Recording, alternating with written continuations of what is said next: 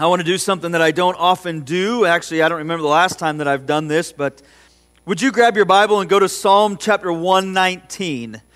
Psalm chapter 119. If you don't have a Bible, maybe you have an app on your phone, or you can just listen.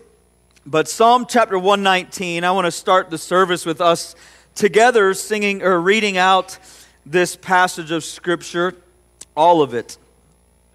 Just kidding. At least you got it, Murray. Thank you. Thank you. I want to read one verse this morning, and I don't know that this is something that we'll do every single week, but uh, uh, just want to do this this morning. Psalm 119 and verse 1 or verse 18. I want to do this together aloud. And so if you have a copy of God's word, we will read that. And it says this, "Open thou mine eyes that I may behold wondrous things out of thy law." This morning, maybe that would be the cry or the prayer that God would open our eyes, that God would allow us to behold, to see the wonderful things of God's Word this morning. And so I pray that we would do that today. I want to encourage you as we start this morning. Don't we like encouragement? Let me encourage you. You will experience great amount of pain in your life. Now you can go home encouraged. No, we will. We will all experience pain in our lives. Some of that pain is completely out of our control, right? There's accidents that happen, maybe whether it's a car accident or whatever it would be, but you've been in an accident. Maybe it's downsizing at the office that you have nothing to do with. Maybe it's a natural disaster. Maybe it is an illness. And we can go on and on of things that are literally completely out of our control that will cause pain in our lives. There's other pain in our lives that we control, right? By our decisions, by the choices that we make, we will, uh, it's almost self inflicted, if you will. Maybe it's the pain of obeying your parents today over the pain of the consequence that comes tomorrow, right? Maybe it is the pain of dealing with and living outside of our financial means right now or the pain of dealing with the debt and the things that come with that down the road. Maybe it is the pain of not studying for a test. How many of you did not study for a test? Can I do this? Like, I never studied. I did not study one time until I got to college. Don't clap, that is a really bad thing. I didn't study one time until I got to college, and I went to college when I was two years out of high school. So I had not sat in a class for two years. And I get to college, and my wife, at the time we were dating and we went to school, and I couldn't just show up and pass the class. And so we sat down and we would go to the uh, a place that we could study and we would sit down and all right, let's go through this thing. And I would start going through this thing. And next thing you know, I'm talking about what's going on over here. And she's like, Aaron, that is not what we're doing here it would, she had, I don't know, she kept her hair, but she had to have pulled her hair out trying to help me study to get through college because I was not a good student. But the pain of studying over the pain of the fail or retaking the class again. How many of you had to retake a class in college? Anybody be honest? I did. I had to retake a class in college. You had to take it twice. I did not have to do it twice. I actually got a really good grade the next time because I had a really good teacher, and it was any rate, you don't care. But there is pain self inflicted that we would, the, the pain of doing what we need to do the first time, or the pain of taking the consequence the second time. We are essentially the sum total of the decisions that we have made. I mentioned that, that quote at the beginning of this series. We are essentially the sum total of the decisions that we have made. Choices matter, would you agree? Our choices, our decisions matter. Proverbs chapter 25 and verse number 28 says this this morning He that hath no rule over his own spirit is like a city that is broken down and without walls. He that hath no rule over his own spirit is like a city that is broken down without walls. If I choose no rule in my spirit, in my life today, if I choose to live and do whatever I want, I am basically living day to day, self destructing, just waiting for it to happen. That's kind of what we choose to do. Oftentimes, we as Christians do that. People that don't know the Lord do that. But oftentimes, we live a life that is no rule. There's no self discipline. There's no self control. Ecclesiastes chapter 3 and verse 11 says this, and I'll tie these together in a moment. He hath made everything beautiful in his time. Also, he hath set the world in their hearts, or literally, he has put eternity in their heart, in our hearts, so that no man can find out the work that God maketh from the beginning to the end. We are created with eternity in mind. God has set it in our heart for eternity in mind. Have you ever had a conversation with somebody about eternity that does not know Christ? Do they have eternity in mind in some way, shape, or form? Well, no, but yes. Because if you were to ask them, what would they say? Well, it's all going to work out at the end or I'll be good enough, or they make some kind of a statement. Have you ever been to a funeral and they've said what? They're in a better place. We often we, we speak of those things. We as believers speak of it differently with intentionality, with a hope, with all of those things. But even somebody that does not believe would speak of eternity in some way, shape, or form. Because why? God created us that way. He created us in that regard. I would say this, though. Though we are created that way, though you and I, as believers, know and have eternity in mind, we often don't live with eternity in mind. I'm not living today with necessarily eternity in mind, oftentimes in my daily decisions and what I'm doing, because I'll be okay today. I'll fix that tomorrow. Did anybody like me think when they were 15, 16, 17, 18, 20, whatever years old, you thought, well, I'll stop that when I become an adult? One day I won't do this anymore. And now you're 20 years past that and you still struggle with some of those same things? Because we can't. That's not, we're not living with eternity in mind. We can't just shut those things off sometimes. I, I, I said this early on self control is a choice. Uh, or I believe that self control is a choice, and we talked about that over these last few weeks with purpose and with surrender. As we would surrender our lives to God, it is a choice that we can make. I loved this statement, and we'll talk, we'll touch on it a couple times throughout this morning's sermon. Discipline is choosing between what you want now and what you want most. These are decisions that we, we can make. These are choices that we have. See, I would say this the choice to seek God daily. I have that choice. There's also a, a, a, a pain of today of seeking that, there's also a pain of tomorrow in seeking that. Hebrews chapter 11 verse 6 but without faith it is impossible to please him for he that ha- he that cometh to God must believe that he is. And it says this and he that is a re- er, that he is a rewarder of them that what? Diligently seek him. It is a decision it is a choice that we have to diligently seek God and receive the reward that he has for us. In doing so it is a choice that we have that we can know him in our lives. Paul said in Philippians chapter 3 that I may know him and the power of his resurrection and the fellowship of his sufferings, being made conformable unto his death. It is a choice to seek him. It is a choice to know him. It is a choice. Have you ever asked this out of Psalm chapter 139? Search me, O God. That ought to be a daily cry of ours. God, would you search me? God, would you try me? God, would you reveal in me what does it say? Know my heart, try me, know my thoughts, see if there be any wicked way in me, and lead me in the way everlasting. Have you ever prayed that prayer and then literally, like in the days to come, your like things come to your mind that you never had thought of? Or maybe you're watching a TV show that you have been watching and you're like, maybe I shouldn't. I've done that. God, would you search me? Show me the things that I don't even realize that I'm doing. And as I'm doing that, I'm like, why am I doing this? And God just begins to reveal those things to you. You know, that's a choice that we make as believers. See, the simple thought might be that it's simply saying no to self and surrendering to Him as far as it comes to disciplined life of self control.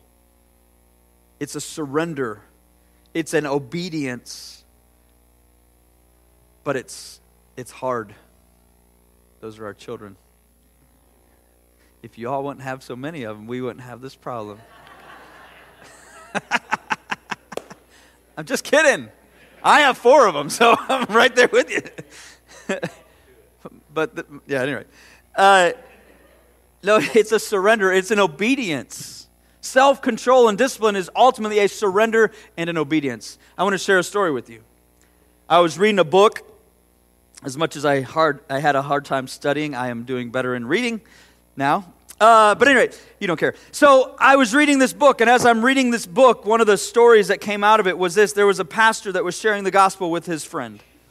And this pastor, as he would continually share the gospel with his friend, uh, he, the friend came to this place and he says, Hey, Pastor, I think I figured it out. He looks at him, he says, This is what I've come to. And he says, I get everything that you're saying, I get all that you're talking about. He goes, But here's the thing if I do this, this is a surrender. The pastor's like, you know, yeah, you're getting it, you're getting it. He goes, but here's my problem. I don't know if I'm ready to surrender everything. The pastor, okay, okay. Well, that's what it is, right? This, giving your life to Jesus, asking Christ to come into our lives is a complete surrender. So they walk away, they go their separate ways, and, and several several times later, they're talking, weeks later, months go by, and they have this conversation again. And the, the, the gentleman comes back to the, the pastor and he says, Pastor, I really, I have to, I want to share this with you because I think I've figured this out. And he goes, The other day I was pulling into my garage. I was going into the driveway, going into the garage, and as I get out, before I close the garage door, I heard this moaning, this wail, this like cry of help coming from outside.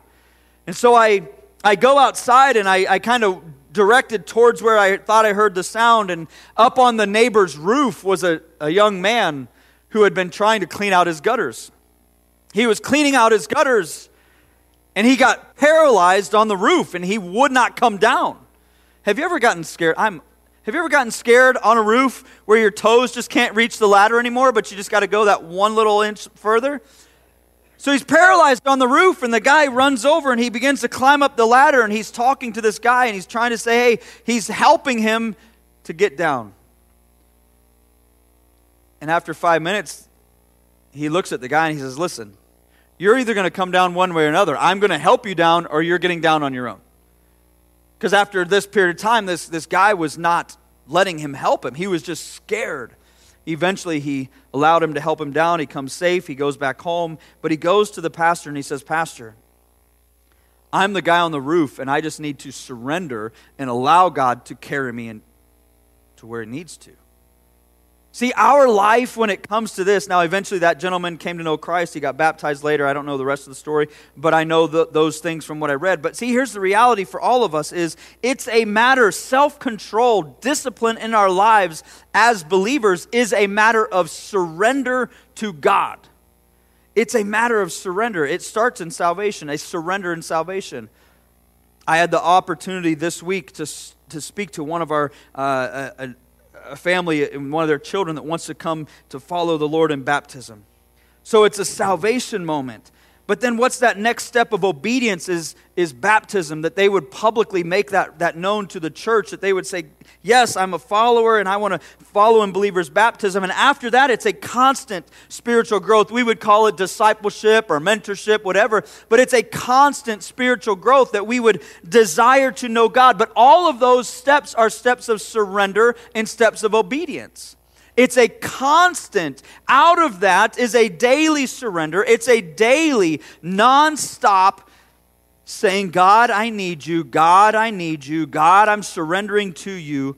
That our lives become more and more disciplined, more and more self controlled in Him. It's also the same on the opposite side. We can deny Christ.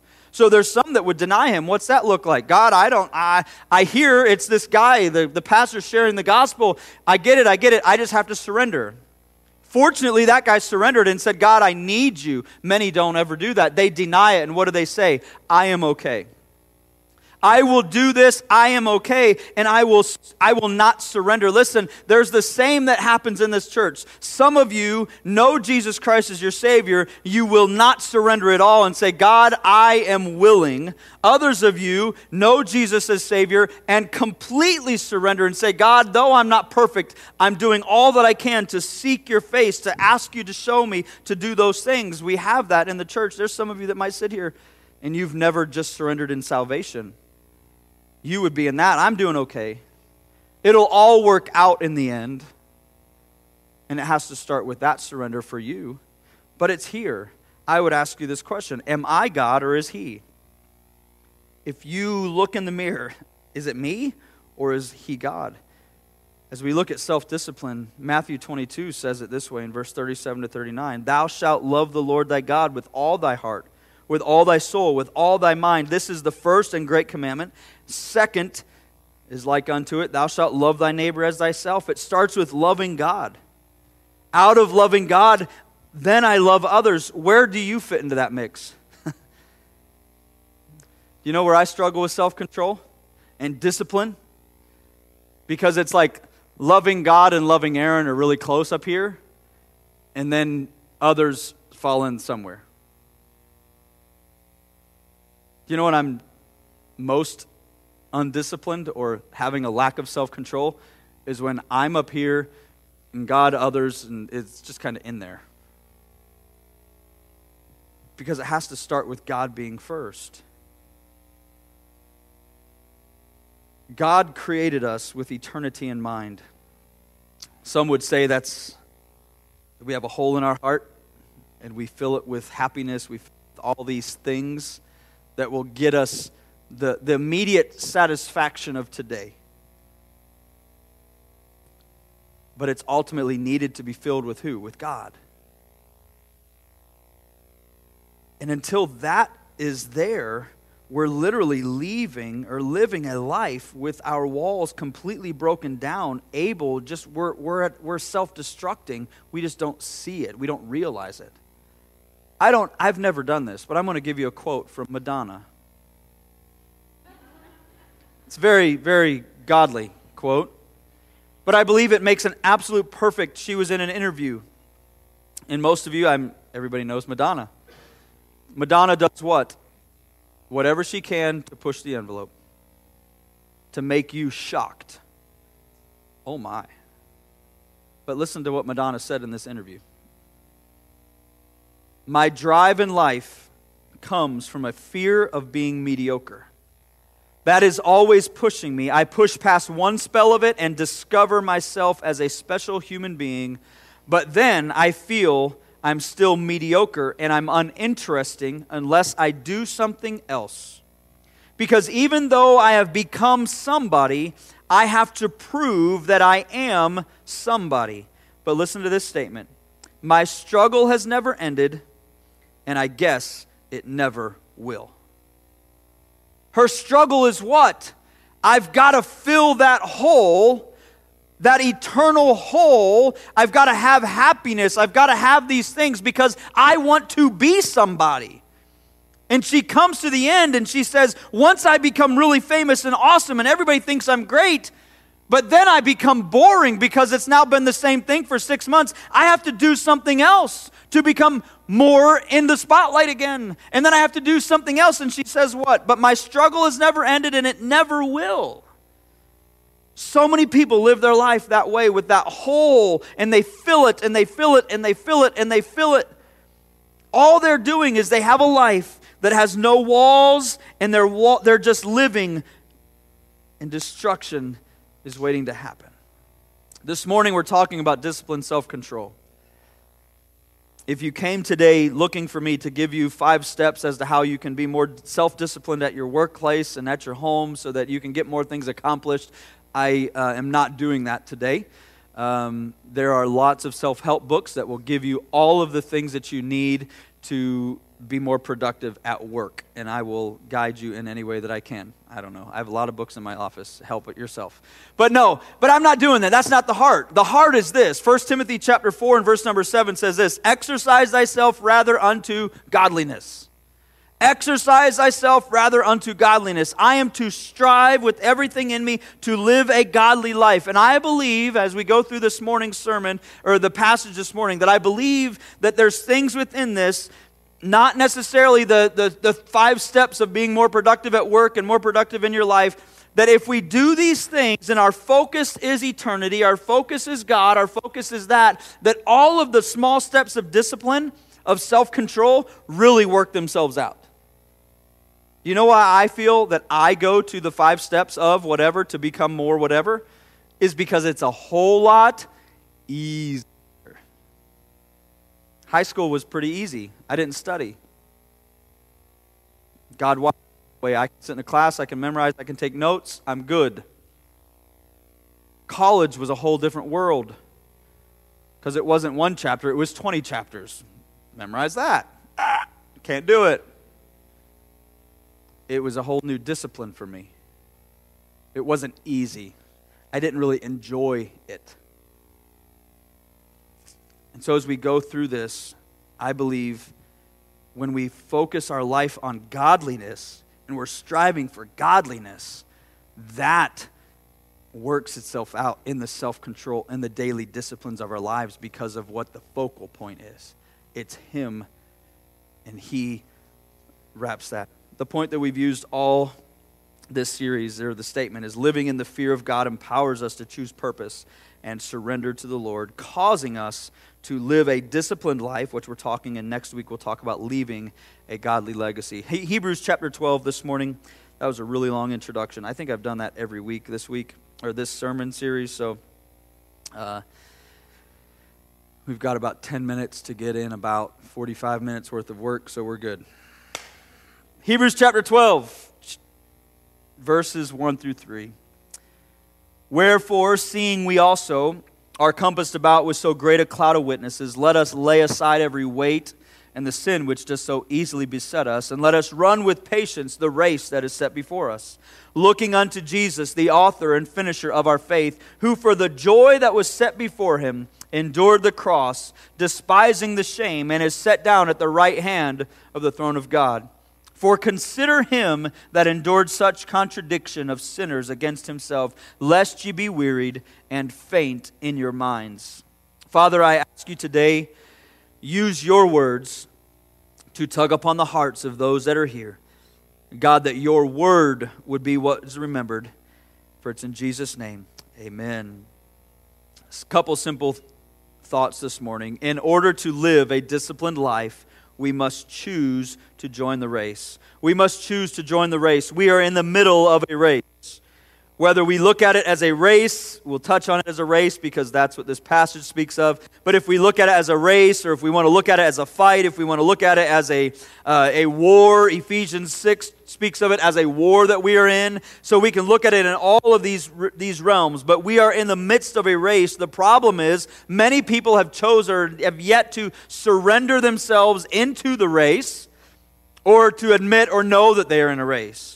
How many of you know somebody outside of the church, outside of Christianity, if you will, that would speak of things, that talk about problems, that talk about all these things, but they don't look at it from a spiritual perspective? Right? Most of our friends outside of church talk about everything going on and they don't look at it at all from a spiritual perspective. They don't look at it from that way, therefore, they won't talk of it that way. Makes sense? I'm talking to friends about whether, whatever it is I come from a perspective from God's Word. They don't have that. They've never entered the race because they don't look at it as being in a race. This is just life. Yeah, it's a marathon, and they'll use that language, but they don't understand the war that they are in. The fight that is actually taking place. You know, there's people inside of this church and in churches all around the world, all around the country, that do not realize that they are really in a race, a spiritual race. I'm not saying that to be degrading, but I believe there's a lot of people that enjoy being a part of, but they're not involved in. It's cool to come to church. It's fun to go to the race. Hey, yeah! Oh, we even raised our hands and we had fun, and the pastor was funny, or he wasn't funny, or he was this, or he wasn't that, and we have all of those things. But there's people that sit in our chairs, right? And it's they're here on a regular basis, but they're not in it. But then there's others that are in it. They're engaged in the race. They are running the race. I say this this morning that in, in order to be and to live a disciplined life, we must choose to dive into the race, to realize the race that we are in and plug in. We have to. And I'm not speaking of just serving in children's and all of those other things. I'm talking spiritually speaking. I have to choose to get serious and dive into this thing called this race of life, this Christian life that I'm living. I have to dive in. Amos chapter 6 and verse number 1 says this Woe to them that are at ease in Zion. Literally, woe to them that are sitting up on the mountain. They're trusting the mountain of Samaria. I'm comfortable up here. Everything's all right. We're good. Woe to them Woe to the person that's comfortable just sitting in church on Sunday morning and doing absolutely nothing. God is not asking for more fans in the seats. He is seeking your participation. What happened when God got really, really serious? Jesus is down on the earth. Jesus is getting really serious, and the crowds are getting larger and larger and larger. And he says, Eat of my body. Like he looks at them and says, Hey, drink my blood and eat my flesh. That's kind of creepy. But did Jesus not do that? Hey, you need to do this. And they all said, Peace. and they were gone. Next thing you know, what did he do? He turned around. He asked the disciples, Are you too going to leave? Are you leaving as well? He doesn't need more people cheering on. He wants people in the race. And I'm asking you today, are we in the race? I'm pleading with you. Would you jump in? Would you take serious the race that we are in? We are called to run with endurance, this passage says. We would continue when it isn't easy and when it isn't comfortable, that we would be steadfast, that we would endure. Are you in the race? Are you wearing the armor of God if we were to take it and the fight? We're in a war. Are we, are we, are we ready? Are we prepared? Are you prepared to run the race? It's not a competition against each other. I think sometimes we think our, our, our competition is the church down the street. I'll promise you right now, if you're coming here, I'm not in competition with any church down the road. God is calling me to do a work right here at Oasis Baptist Church, and I don't. It's I'm not in any competition. If you go down the street because that's where God calls you, I'm going to talk to you. I'm going to have a conversation with you, and I want to make sure that you are spiritually in the right decision. But I want you to follow God, and I'm not in competition with any of them guys. As a matter of fact, we're on the same team doing the same exact thing. I might do it different than they do. You ought not be in competition with the person beside you. I got a lot of other things to deal with than worried about how good you are spiritually and how much I'm better than you. That's not the race that we're in. We're not in that competition. The competition is against Satan and his system of sin. What we're talking about in this self control, this discipline against a system, if you will, a system of sin, it becomes personal. Am I, how am I doing? Galatians chapter 5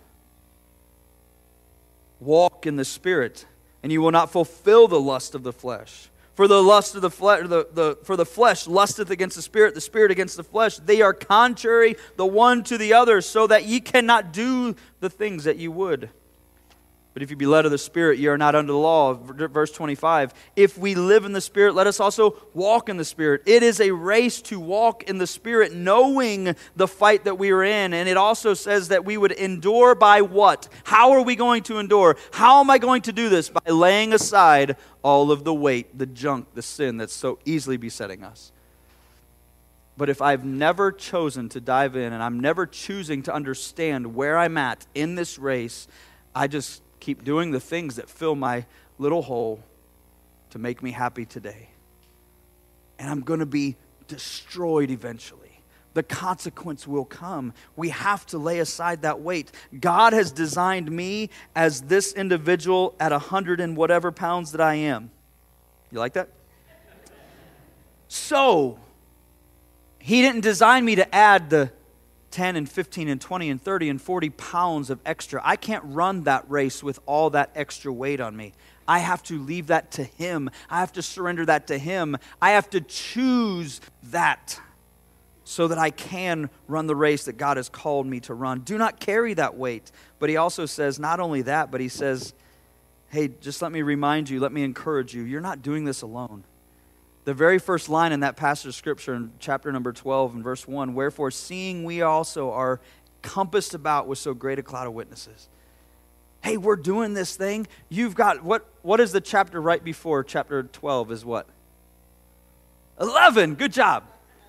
What is that? The hall of faith. It's the heroes of the faith. They're writing and saying, hey, these people, all of those are above. They're, they've moved before. They are gone on before you. They're cheering you on. Listen, you've got people cheering you on. You have people that are in this room cheering you on, but there's people, the angels, there's others that are cheering us on, encouraging us on. You're not doing this alone.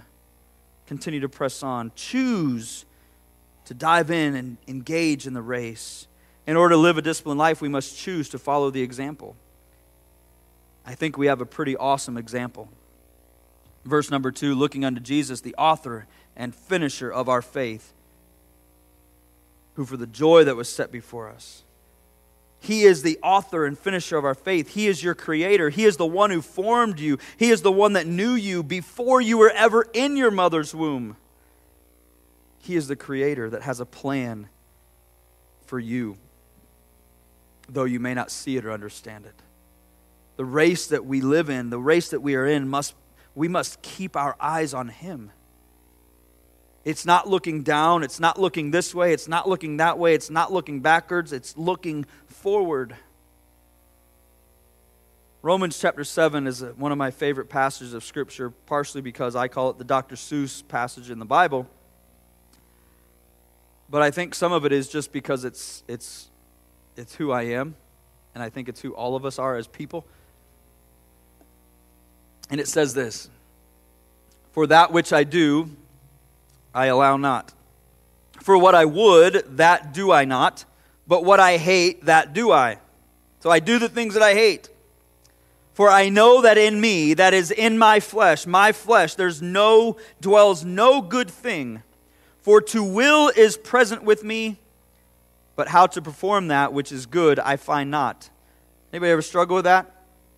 I'm struggling because I know it, but I'm not doing it. My flesh, I'm, I'm weak in that area. But how to perform that which is good I find not. For the good that I would, I do not. But the evil which I would not, that I do. And Paul says this O wretched man that I am, who shall deliver me from the body of this death? I thank God through Jesus Christ our Lord. So then, with the mind, I myself serve the law of God, but with the flesh, the law of sin. And I say that, and I give you that passage of Scripture because as we look at this and as we choose to follow a godly example, as we choose to follow, not a godly example, as we choose to follow Christ, the example, I, I think, like Paul, there's often times in my life that which I do, I allow not. For what I would, that I do I not. But I hate, that's what I do. And he says, Oh, wretched man that I am. How many times I've stood before God and said, God, I feel worthless. God, I have failed you. God, I have let you down. God, I am wicked. God, I am wretched. But God, I thank you through Jesus Christ. See, as we look at this thought of self control and discipline and can I do this? As we choose to follow that example, Paul was frustrated with decisions that he is making. But he said, God, I thank you. He recognized only in God and not in his flesh would he honor the Lord. He could not live a disciplined life outside of that focus, outside of that. It isn't easy, but in him it is possible. See, it's not so much that when we choose to follow God and we choose to surrender it all to God, I, I think in my life sometimes I've thought, okay, God, here it is. Now everything bad is going to wipe itself away, right? no. I'm still going to see it. I'm still going to face it. I'm still going to go through that life. But here's the difference it is now how I see it. I still see it, but it's that I'm seeing it differently. I recognize it differently. We are walking in Him, we see with the right perspective. When our eyes are on the Lord, the Holy Spirit has the perfect opportunity to use us, to get us running, to do the things that He's called for us to do. We need to focus on the author and finisher, the completer, the perfecter of our faith. Hebrews chapter 10 or 2 and verse 10 For it became Him for whom are all things, and by whom are all things, in bringing many sons unto glory, to make the captain of their salvation perfect through suffering. He is the author, but also the chief, the main, the prime example. He's the one who carries it all through to completion. See, we look to God because He's Jesus Christ ran the race, but he didn't just stop. He ran it to completion. He ran it to perfection. He endured the cross, despising the shame. We have an example. We have a picture to look at. We're not running it alone you have an example of discipline, of self control. Jesus Christ was obedient and surrendered to the Father. He ran a disciplined life focused on the Father. Why? Again, if I go back to the statement that I used earlier, discipline is choosing between what you want now and what you want most. I would ask you the question what do you want most? Jesus had a goal, there was a focus, and he chose to live a life discipline, self control, because there was an end game, there was a focus of honoring God. I wonder if we lived a life focused on the things that were the most important with Him in the mind, that eternity in mind. I choose, I choose to join the race. I'm choosing to follow a godly example or to follow the example. And I'm, lastly, I'm choosing to finish the race. This is really the heart of this entire sermon this morning, and I believe that it, it does it, uh, it pulls it together. If we look in chapter 12 in that verse number 2, looking unto Jesus, the author and finisher of our faith, it says this Who for the joy that was set before him endured the cross, despising the shame, and is set down at the right hand of the throne of God. What was the joy that was set before Jesus Christ on this earth? Being with his Father, there was an ultimate joy. But when Jesus came to earth, the goal was what?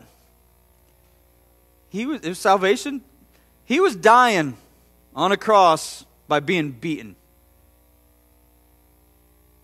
I don't know if you told me that was the end game for me. Hey, Aaron, uh, just so you know, in 20 years from now, you're going you're gonna be faithful and people are going to, you know, whatever, but someone's going to beat you up and you're going to die. I'm like, eh, that doesn't sound fun.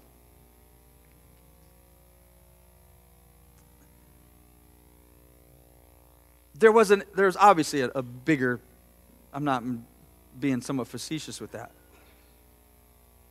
But what was the joy that was set before him? See, when you run a race, there's a goal, there's an end game, there's a joy, there's a reason. Running a race, it's a medal, it's a prize, it's a wreath, it's whatever that is. For some people, it may be a there's a personal thing. I'm setting a goal that I'm going to run this 5K. I'm setting a goal that I'm going to run a marathon. I'm setting this goal, whatever it is. I'm not necessarily, I know I'm not going to win because I'm not beating that guy who runs like a four minute mile, but I'm going to, I have a goal. There's a joy that is set before us to run the race that we have to run. I'll be really honest. The race that is mentioned here is a, is a race of life. It is not so much the, the most exciting, fun thing. It is not a race you just jump into for pleasure,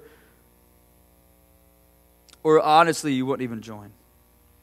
Jesus did not run the race for pleasure there was a great satisfaction along the way. I believe God allows us to experience, but Jesus did not leave the Father's presence and glory to endure temptation, suffer ridicule, blasphemy, torture for a few pleasures on the earth. Does that make sense?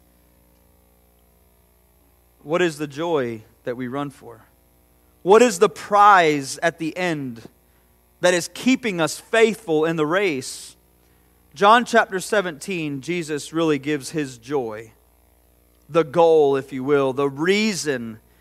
And he says this in John 17 and verse number 4. I would encourage you to read John 17 as often as you can. I love that passage of Scripture, Jesus' prayer.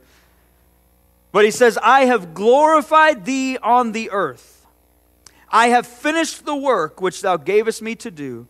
And now, O Father, glorify thou me with thine own self, with the glory which I had with thee before the world was. I have manifested thy name unto the men which thou gavest me out of the world. See, Jesus' reward was by glorifying his Father while on the earth. He glorified God by totally exhibiting the Father's attributes by doing the Father's will. Today is no different.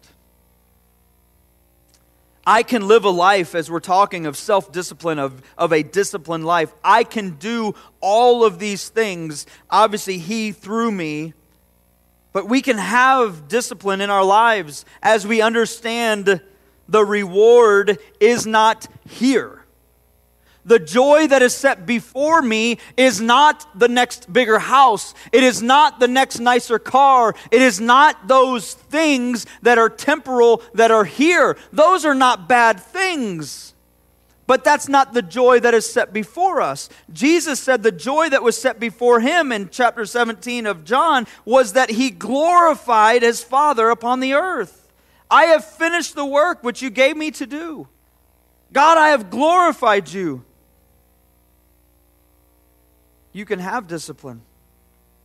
Yes, God will allow us to see the things. How many of you have experienced amazing things from God? I feel like God has allowed me to see things that I never should have been able to see in my time as a Christian in my young life. That God was like, hey, Aaron, I'm going to let you see that. And I never should be able to experience. But how many of you have also experienced great pain and heartache on the other end of that? Yeah. See, the, the joy wasn't just that. He gives us those things because I think He's just good. And He's kind and He's loving and He's gentle and He's all of that. There's going to be pain and failure and struggle. But here's where it's at for all of us as we look at this. The prize for you and I as a Christian is not heaven if we are truly Christians, if we belong to the family of God by faith in Jesus Christ, heaven is already ours. We run the race. We run for the same exact prize that Jesus ran for, and we achieve it in the same exact way that he did. We run for the joy of exalting God.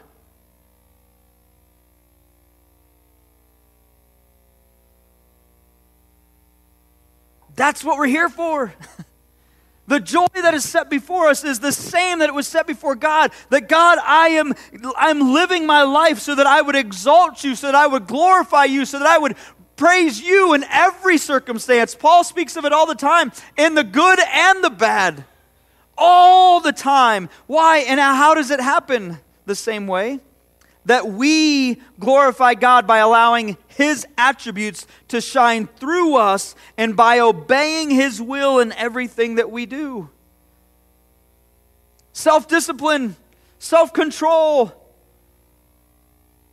If my aim in life is to honor and glorify Him, to exalt the Father in all that I do, by gaining those attributes and living those out through my life, I promise you, I promise you, I promise you, the discipline that's in your life will come under control.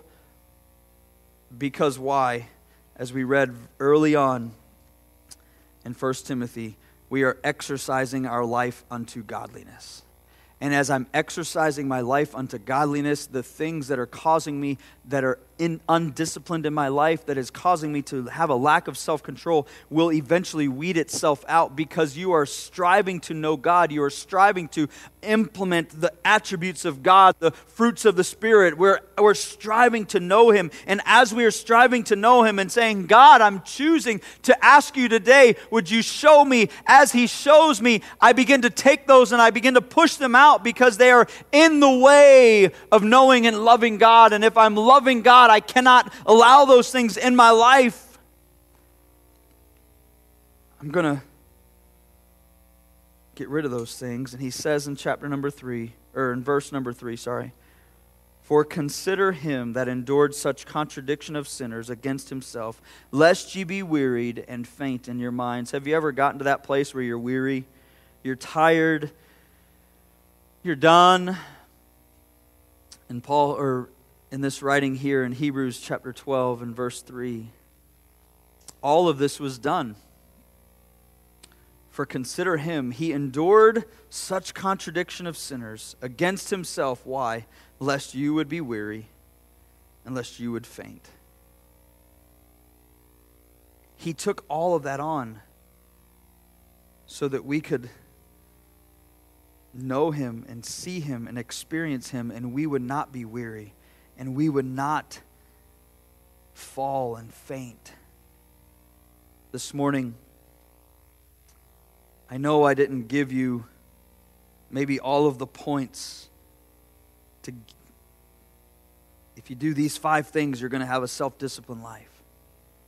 But I genuinely believe with everything in me that as we fall in love with God and we begin to choose to exercise our lives unto godliness, as we begin to choose to dive into this race and take serious the race that we're in, as we begin to choose to follow the example that God has given us, that we would finish our race, that we would come to the end and we could stand just like Jesus stood as he was crying out, as he was praying in John chapter 17 God, I have finished my race, but God, I have glorified you in heaven.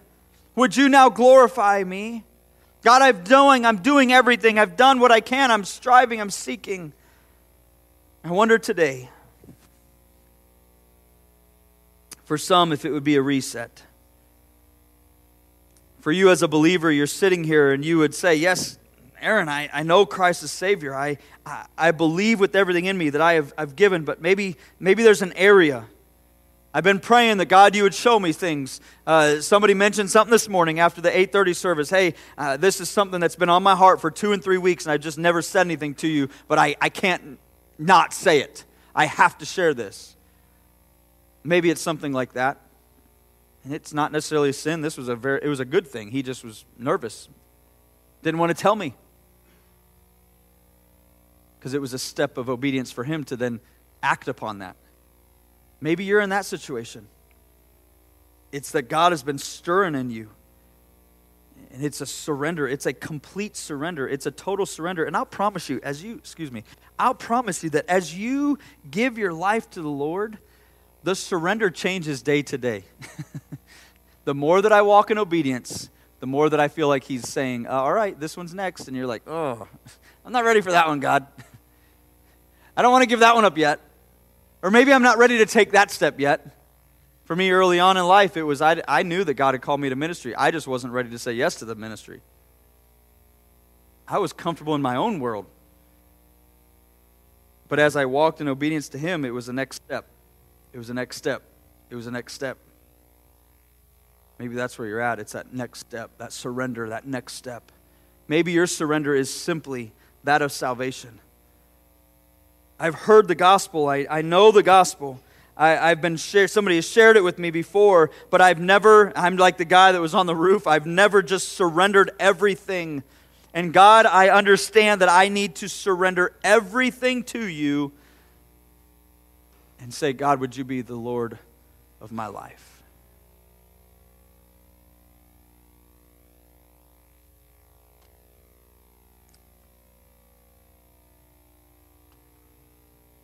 I know that this morning isn't the most mind blowing thing that you've heard, especially if you've been in church your whole life.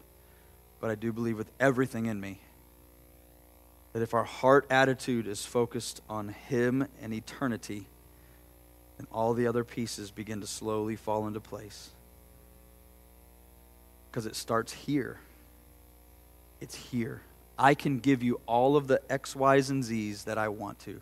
But if this isn't right, those X, Y's, and Z's will never fulfill what you're ultimately looking for, which is filling the hole, which is that peace and the joy and the comfort and all of the things that God has promised us because that's how He wired us. We just want to thank you again for joining us today.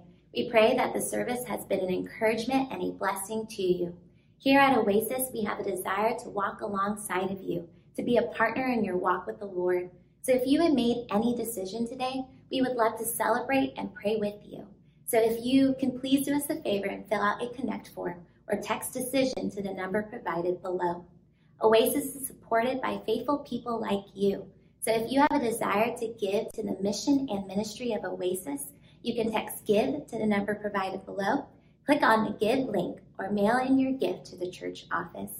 Lastly, we have a desire to pray for you. So if you have a prayer request, you can email us at prayer at oasislv.church.